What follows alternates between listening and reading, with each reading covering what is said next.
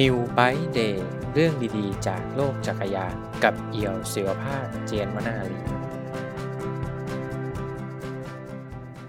ขอต้อนรับเข้าสู่ New Bike Day ครับ ผมเอียวศิวภาคครับ มีองค์กรการกุศลหลายองค์กรมากนะครับ ที่ใช้จักรยานเป็นเครื่องมือในการพัฒนาคุณภาพชีวิตคนนะครับรูปแบบการทำงานของเขาเนี่ยส่วนมากมันจะเป็นการ เอาจักรยานจากหลาย ๆ แหล่งนะครับ ส่วนมากจะเป็นการบริจาค หรือบางทีก็จะเป็นการรับซื้อในราคาที่ค่อนข้างถูกนะครับ แล้วก็เอาจักรยานเหล่านี้ไปให้คนที่อยากใช้ จักรยานเป็นเครื่องมือที่ทำให้เราสามารถเดินทางจากจุด A ไปจุด B ได้ง่ายและสะดวกนะครับ ซึ่งนั่นก็เป็นส่วนหนึ่งเป็นองค์ประกอบหนึ่งที่ทำให้คุณภาพชีวิตเราดีขึ้นนะครับเพราะเราสามารถเดินทางมาในจุดที่เราต้องการได้เเวลาที่เราเห็นข่าวแบบนี้เนี่ยขององค์กรเหล่านี้เนี่ย ส่วนมากเราอาจจะคิดว่ามันไกลตัวใช่ไหมฮะ แต่ว่าจริงแล้วเนี่ยสิ่งที่เราทำได้ง่ายๆ ไม่ยากมากนะครับ ก็คือการเอาจักรยานของเราที่ไม่ได้ใช้แล้ว หรือใช้น้อยเนี่ยส่งต่อให้กับคนที่อยากใช้จริง ๆนะครับ ไม่ว่าจะเป็นการขายหรือการบริจาคนะฮะซึ่งการส่งต่อแบบนี้เนี่ยมันก็จะทำให้คนที่ที่อยากได้เนี่ยเขาได้จักรยานที่เขาต้องการนะครับ ทีนี้เวลาที่เราพูดถึงการ ขายจักรยานนะฮะถ้าเกิดว่าเราเราเราสเปซิฟิกเอาเอาแค่การขายเนี่ย มันไม่ได้ยาก แต่มันก็ไม่ได้ง่ายเท่าไหร่นะฮะ คือถ้าเกิดว่าคุณเป็นคนที่อยู่ในวงการจักรยานอยู่แล้ว มีเพื่อนฟ้องผู้คนที่อยู่ที่ที่อยู่รอบตัวคุณเนี่ยแบบปั่นจักรยานเยอะๆอยู่แล้วเนี่ย การขายเนี่ยไม่ได้ยากเท่าไหร่ฮะ คุณอาจจะถามเขาก็ได้ว่าเอออยากได้จักรยานคันนี้หรือเปล่าคุณจะขายให้อย่างเงี้ยไม่ยากมาก แต่ถ้าเกิดว่าคุณเป็นคนที่ เพิ่งปั่นจักรยานใหม่ ๆ ปั่นไม่ได้สักประมาณ3เดือน6 เดือน แล้วอยากจะเปลี่ยนจักรยานเนี่ยเวลาไปซื้อเนี่ยมันมันไม่ยากฮะแต่เวลาที่จะปล่อยคันเดิมเนี่ยก็ถ้าเกิดว่าไม่เชี่ยวชาญหรือยังไม่รู้ช่องทางเนี่ยอาจจะไม่รู้ว่าต้องควรทํำยังไงนะฮะแล้วมันก็ค่อนข้างจะยากเหมือนกันคือมันไม่เหมือนกันขายของปกติทั่วๆไป มันมีเรื่องไซส์มันมีเรื่องการถอดประกอบต่างๆนะฮะวันนี้เลยอยากจะมาแนะนำวิธีการส่งต่อจักรยานให้กับคนที่ อยากได้มันนะครับ ซึ่งเราจัด specific ที่การขายแล้วกันนะฮะบริจาคก็ก็จะเป็นเป็นอีก tier หนึ่งนะฮะทีนี้เวลาพูดถึงการขายจักรยานเนี่ยจริงๆแล้วมันก็มีหลายรูปแบบนะครับในในปัจจุบันนี้ถ้าเกิดว่า สมมุติว่าคุณอยู่บ้านเฉยๆอยากจะขายจักรยานเนี่ยวิธีการแรกที่ง่ายที่สุดเลยนะครับ ก็คือการโพสต์ในโซเชียลมีเดียแต่เขาแนะนำของผมคือให้ลองโพสต์ในโซเชียลโพสต์ใน Facebook ที่เป็นกลุ่มนะครับ จะได้ผลมากกว่าเป็น Facebook ส่วนตัวนะครับ เพราะว่าอะไรอาจจะต้องถามอาจจะต้องเท้าความไปไปไกลนิดนึงก็คือว่า ถ้าเราดูสถิติของการใช้โซเชียลมีเดียในทุกวันนี้ของคนไทยนะฮะเอาเฉพาะ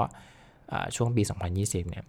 ข้อมูลจากเว็บไซต์คูสุนะครับ ซึ่งเป็นเว็บไซต์ที่รวบรวม Data เกี่ยวกับการใช้โซเชียลมีเดียของ เรียกว่าทั่วโลกเลยนะฮะ แต่ว่าถ้าเรา specific ที่เมืองไทยเนี่ย คนไทยใช้ Facebook ตอนนี้เนี่ยประมาณ 40 กว่าล้านคนนะฮะ ซึ่งถือว่าสูงมากถ้าเกิดเทียบกับ Facebook เอ่อเทียบกับโซเชียลมีเดียอื่นๆ อย่าง Instagram เนี่ยอาจจะเป็นแค่ประมาณ 12 ล้านกว่าเองนะฮะ ทีนี้พอคนใช้ Facebook เยอะขนาดนี้เนี่ยฐานของผู้ใช้เนี่ยมันเลยค่อนข้างกว้างนะฮะ ก็คือเวลาที่สมมติว่าเราอยากจะแนะนำคนที่ ไม่เคยมีโซเชียลมีเดียของตัวเองมาก่อนเลยเนี่ยแล้วอยากจะให้เขาเปิดสักอันหนึ่งครับ เราก็จะแนะนำ Facebook ก่อนเสมอ เพราะว่ามันง่ายมัน friendlyมีคนใช้เยอะ แล้วก็สามารถคอนเนคกับคนอื่นได้ง่ายนะครับ เช่นเดียวกันนะฮะที่ผมแนะนำให้เป็น Facebook เนี่ยเพราะว่าพอมีคนจำนวนมากอยู่ในนั้นเยอะที่สุดนะฮะโอกาสที่จักรยานของคุณจะถูกมองเห็นก็เยอะที่สุดเช่นกัน ถ้าเกิดว่าเพื่อนของคุณ ปั่นจักรยาน หรือคนที่เป็น follower ของคุณเนี่ยมีคนใช้จักรยานเยอะมากอยู่แล้วเนี่ยการโพสต์ใน Facebook ส่วนตัวเนี่ยก็ได้ผลนะฮะเพราะว่าเวลาคุณโพสต์ไปคนที่ชอบจักรยานเหมือนเหมือนคุณก็จะรู้ก็จะได้เห็นสิ่งที่คุณกำลังโพสต์ขาย แต่ถ้าเกิดว่าไม่ใช่ฮะสมมติว่าคุณไม่ได้ไม่เพื่อคุณปั่นจักรยานคนเดียว เพื่อนฟ้องคนอื่นเลิกปั่นไปหมดแล้วทำยังไง ที่แนะนำเป็นกลุ่มเนี่ยเพราะว่าจริงแล้วกลุ่มเนี่ยมันเป็นพื้นที่ที่ รวมคนที่มีความต้องการหรือมีไลฟ์สไตล์เดียวกันอยู่ในนั้นเยอะนะครับ การโพสต์ในกลุ่มเนี่ยมันจะเป็นการนำสิ่งที่เหมือนทุกเหมือนทุกกลุ่มนะฮะโดยเฉพาะอย่างยิ่งเนี่ยในยุคนี้มี Facebook กลุ่มจำนวนมาก หลากหลายมาก หลากหลายความต้องการมากๆครับ มันเลยทำให้เราสามารถไปเจอกลุ่มคนที่ใช่ที่เราอยากจะส่งต่อจักรยานให้เนี่ยง่ายขึ้นนะครับ สมมติว่าคุณมีจักรยานวินเทจแล้วไม่ได้ใช้อยากขายนะฮะ ก็แนะนำว่าให้ลองไป search ตามกลุ่มผู้ใช้จักรยานวินเทจก่อนนะฮะ ลอง search ดูก่อนอถ้าเกิดคุณเป็นจักรยานรถพับ สมมติว่าสมมติว่าเป็นจักรยานพับ ก็ลอง search search ในในประเภทของจักรยานแบบนั้นก่อนนะครับ ทีนี้เวลาที่จะโพสต์ขายในกลุ่มเหล่านี้เนี่ย คุณอาจจะต้องระวังเรื่องกฎกติกามารยาทของกลุ่มนิดนึงนะครับ บางกลุ่มก็ไม่อนุญาตให้มีการโพสต์ซื้อขาย เราก็ต้องไปหากลุ่มกลุ่มอื่นที่ที่เขาอนุญาตนะฮะหรือบางกลุ่มให้โพสต์ได้แต่ว่ามีข้อจำกัดดังนี้ก็อ่านให้ถี่ถ้วนก่อน แล้วก็ค่อยโพสต์นะครับ ก็จะเป็นการเคารพกติกาการอยู่ร่วมกันของกลุ่มนั้นด้วยนะครับในกลุ่มของ Facebook เนี่ยมันก็จะมีกลุ่มกลางเหมือนกันที่เป็นกลุ่มการขายของ คือตั้งกลุ่มนี้มาเพื่อขายของอย่างเดียวเลยเนี่ยก็มีนะครับ การโพสต์ในนี้ก็ใช้ได้เหมือนกันเพียงแต่ว่ามันก็จะค่อนข้างกว้างนะครับเหมือนเหมือนโยนเข็มในมหาสมุทรกว้างมาก ถ้าเกิดว่าสมมติว่ามีคนรักจักรยานวินเทจอยู่ในกลุ่มนั้นพอดีและเห็นใจเห็นอะไรในจักรยานของคุณเนี่ยก็โอเคครับ แต่ว่าถ้าเกิดว่าคุณไปอยู่ในกลุ่มที่เป็นวินเทจกลุ่มย่อยลงมาอีกเนี่ยมันก็จะเพิ่มโอกาสที่คนจะมองเห็นได้ง่ายขึ้นเช่นเดียวกันนะฮะกลุ่มคนที่ที่เจอก็จะถูกกลุ่มเช่นเดียวกันนะครับ ทีนี้เวลาพูดถึงการขายบนเว็บเนี่ยหลายคนอาจจะนึกถึงเว็บไซต์เว็บหนึ่ง ซึ่งอยู่คู่วงการจักรยานไทยมานาน ก็คือไทย MTB นะฮะไทย MTB เป็นเว็บบอร์ดเรียกว่าเป็นเว็บบอร์ดชุมชน พูดคุยเกี่ยวกับเรื่องจักรยาน ซึ่งมีหลากหลาย topic มากนะครับ ไม่ไม่ไม่ได้เป็นเป็นแค่กระดานซื้อขายอย่างเดียวนะครับ แต่ว่าไอตัว feature ที่เขาโดดเด่นมากในยุคหนึ่งเนี่ยก็คือการซื้อขาย ของมือสอง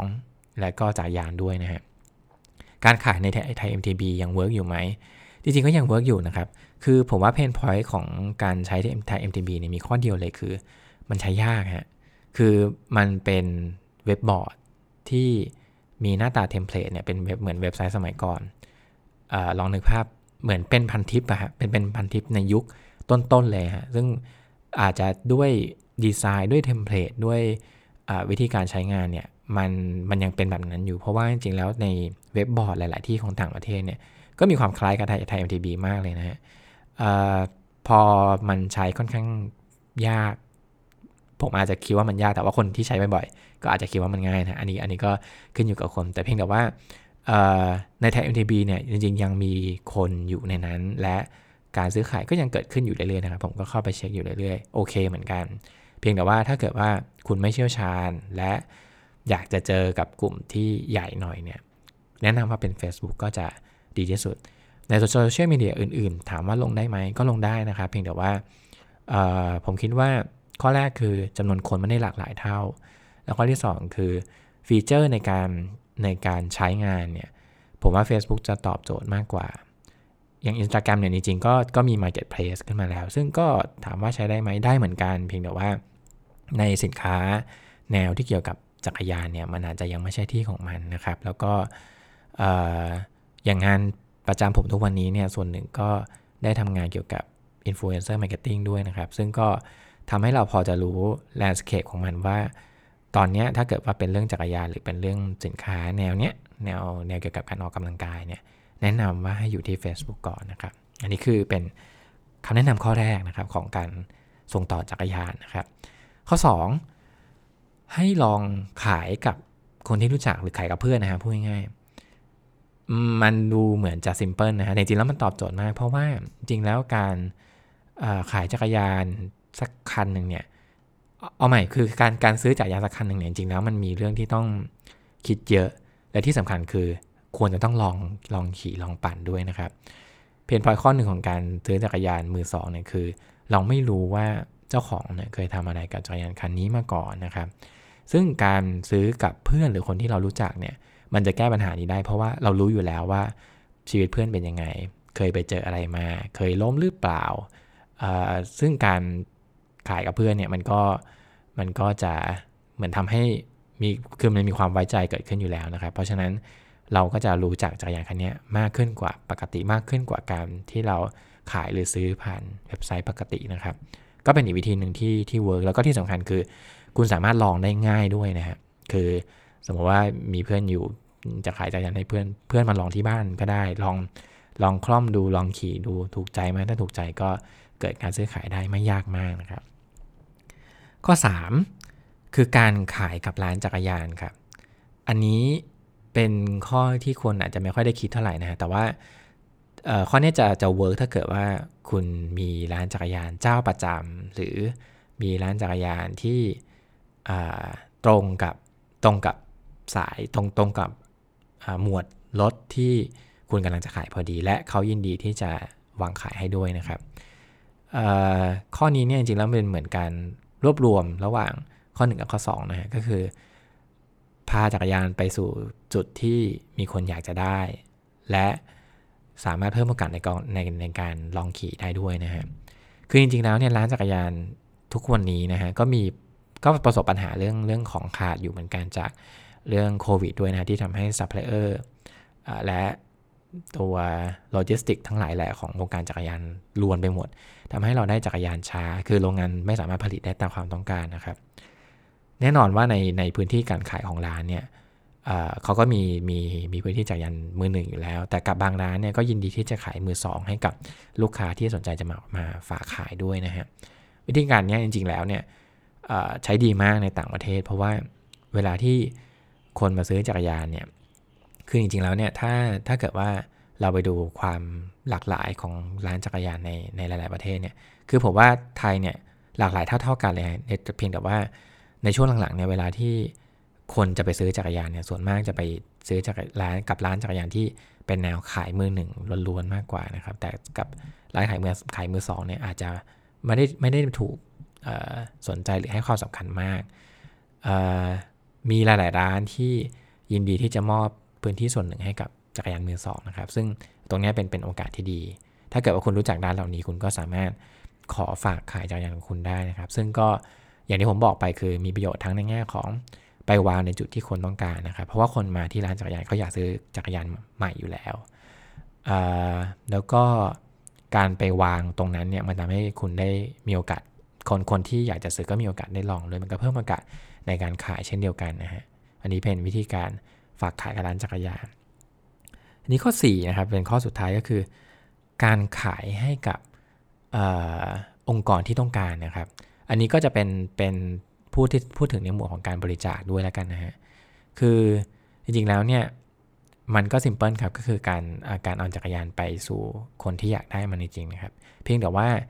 องค์กรแบบนี้เนี่ยในต่างประเทศมีเยอะ แต่ในประเทศไทยเนี่ยอาจจะไม่เยอะมากคือมีนะครับผมอาจจะคุ้นชื่อมูลนิธิกระจกเงาเยอะหน่อยเพราะว่าเป็นเป็นหน่วยงานที่รับรับรับ บริจาคของแบบนี้ของในสินค้าอุปโภคบริโภคหลายอย่างอยู่แล้วนะครับ แนะนำว่าให้ลองเซิร์ชใน Google ก่อนเอาง่ายสุดนะฮะ แล้วก็ถ้าให้ดีเนี่ยลองโทรไปถามเลยครับว่า ถ้าเกิดว่าเรามีจักรยานที่ไม่ได้ใช้แล้วเนี่ยออยากจะขายหรือบริจาคให้กับองค์กรเหล่านี้เนี่ยเขาสนใจไหม ส่วนมากนะครับ ถ้าเปิดกันเป็นองค์กรที่ ไม่แสวงผลกำไรเนี่ยเขาก็จะเป็นการรับบริจาคมากกว่าการการการรับซื้อนะครับ ซึ่งก็โอเคถ้าเกิดว่าคุณยอมรับในในเงื่อนไขนี้ได้เนี่ยการส่งต่อให้ก็เป็นเรื่องที่ดีนะครับและจริงๆแล้วเนี่ยมีคนที่ทำดีด้วยการรับจักรยานไปส่งต่อให้กับคนในชุมชนที่ต้องการจริงๆในประเทศไทย จริงๆก็ก็มีนะฮะแล้วก็น่าสนใจทีเดียวนะครับ ทีนี้ถ้าเกิดว่าคุณสนใจอยากจะส่งต่อให้กับองค์กรต่างประเทศเนี่ยได้ไหม ก็ได้นะครับ เพียงแต่ว่ามันจะมีความยุ่งยากในเรื่องของการแพ็คของในเรื่องของการส่งของสักเล็กน้อยนะครับ ซึ่งถ้าเกิดว่าเราคิดใจเขาใจเรานะฮะถ้าเกิดว่าองค์กรเหล่านี้จะรับรับจักรยานมาเนี่ยเขาก็อาจจะเลือกรับในพื้นที่ในประเทศเขาก่อนเพราะว่ามันสะดวก แต่ถ้าเกิดว่าคุณไปเจอองค์กรที่เปิดรับจักรยานจากต่างประเทศด้วย แล้วคุณอยากลองเนี่ยก็ก็ไม่ผิดนะครับลองสามารถลองลองติดต่อไปได้ ถ้าเกิดว่าคุณทำสมมติว่าเป็นกิจการส่วนตัวที่มีจักรยานใช้จำนวนมากแล้วอยากจะปล่อยหรืออยากจะเปลี่ยนอะไรเงี้ยครับก็วิธีการนี้ก็เป็นเป็นเป็นทางเลือกที่ดี เพราะว่าคุณมีจำนวนมีคุณมีจักรยานจำนวนเยอะมาก แล้วคุณต้องการที่จะปล่อยออกไปรวดเดียวนะครับ การขายทีละคนมันก็อาจจะอาจจะไม่ได้เหมาะกับกรณีนี้เท่าไหร่นะครับ ก็เป็นอีกวิธีการหนึ่งนะครับสข้อนี้เป็น 4 ข้อเบสิกพื้นฐานในการที่ เป็นคำแนะนำแล้วกันนะครับ ว่าถ้าเกิดคุณอยากจะส่งต่อจักรยาน อาจจะเน้นเรื่องการขายวิธีวิธีการขายจักรยานของคุณมากหน่อย แต่ว่าก็สามารถเป็นในเวของการบริจาคได้เช่นกันเนี่ยจะต้องทํำยังไงก็เป็น4ข้อหลักแบบนี้ จริงๆแล้วก็มีอีกหลาย ๆ วิธีนะครับ เช่นการขายใน eBay หรือว่าในขายในเว็บบอร์ดมือสองของต่างประเทศ จริงๆแล้วก็ก็ทำได้นะครับ เพียงแต่ว่ามันก็จะยุ่งยากในเรื่องของการแพ็คในเรื่องของการส่งแต่ถ้าเกิดว่า เป็นแนว eBay เนี่ยถ้าเกิดว่าคุณไม่ได้เชี่ยวชาญในสนามนั้นจริงๆเนี่ยอาจจะต้องใช้เวลานิดนึงในการในการคลุกอยู่กับมันเพื่อที่จะรู้ว่าคนที่มีความต้องการจริงๆเนี่ยเป็นคนแบบไหน ก็เป็นอีกอีกวิธีการหนึ่งเหมือนกันนะครับ จริงๆแล้วเวลาที่เราพูดถึงเรื่องของการซื้อขายหรือการเรื่องเรื่องธุรกิจเนี่ยมันมักจะมีทัศนคติด้านลบอยู่เหมือนกันนะฮะเพียงแต่ว่าผมทำเนื้อหานี้เนี่ยด้วยความรู้สึกว่าจริงๆแล้วถ้าเกิดว่าเราเชื่อว่าจักรยานสามารถเปลี่ยนชีวิตคนได้เนี่ย มันเป็นเรื่องดีนะครับ ถ้าเกิดว่าเราได้ส่งต่อจักรยานให้กับคนที่ต้องการจริง ๆ นะครับ ซึ่งหนึ่งในวิธีการนั้นก็คือก็คือการขายนั่นนะฮะ ถ้าเกิดว่าสมมติว่าจักรยานมีชีวิตเนี่ยผมคิดว่าถ้ามันก็คงจะดีกว่า ถ้าเกิดว่าเราปล่อยให้เขามีอิสระ ถ้าเกิดว่าเราไม่ได้ใช้เขาอีกต่อไปแล้ว หรือใช้น้อยลง การปล่อยออกไปก็เป็นเรื่องที่คุ้มค่ากว่า และที่สำคัญคือ มันก็จะเพิ่มโอกาสที่ทำให้คนอื่นในสังคมนะฮะ ได้ใช้จักรยานของตัวเอง ได้มีจักรยานเป็นของตัวเอง แล้วก็เพิ่มโอกาสที่จะทำให้เขามีชีวิตที่ดีขึ้นต่อไปในอนาคตด้วยครับ ขอบคุณที่ติดตาม New by Day นะครับ สวัสดีครับ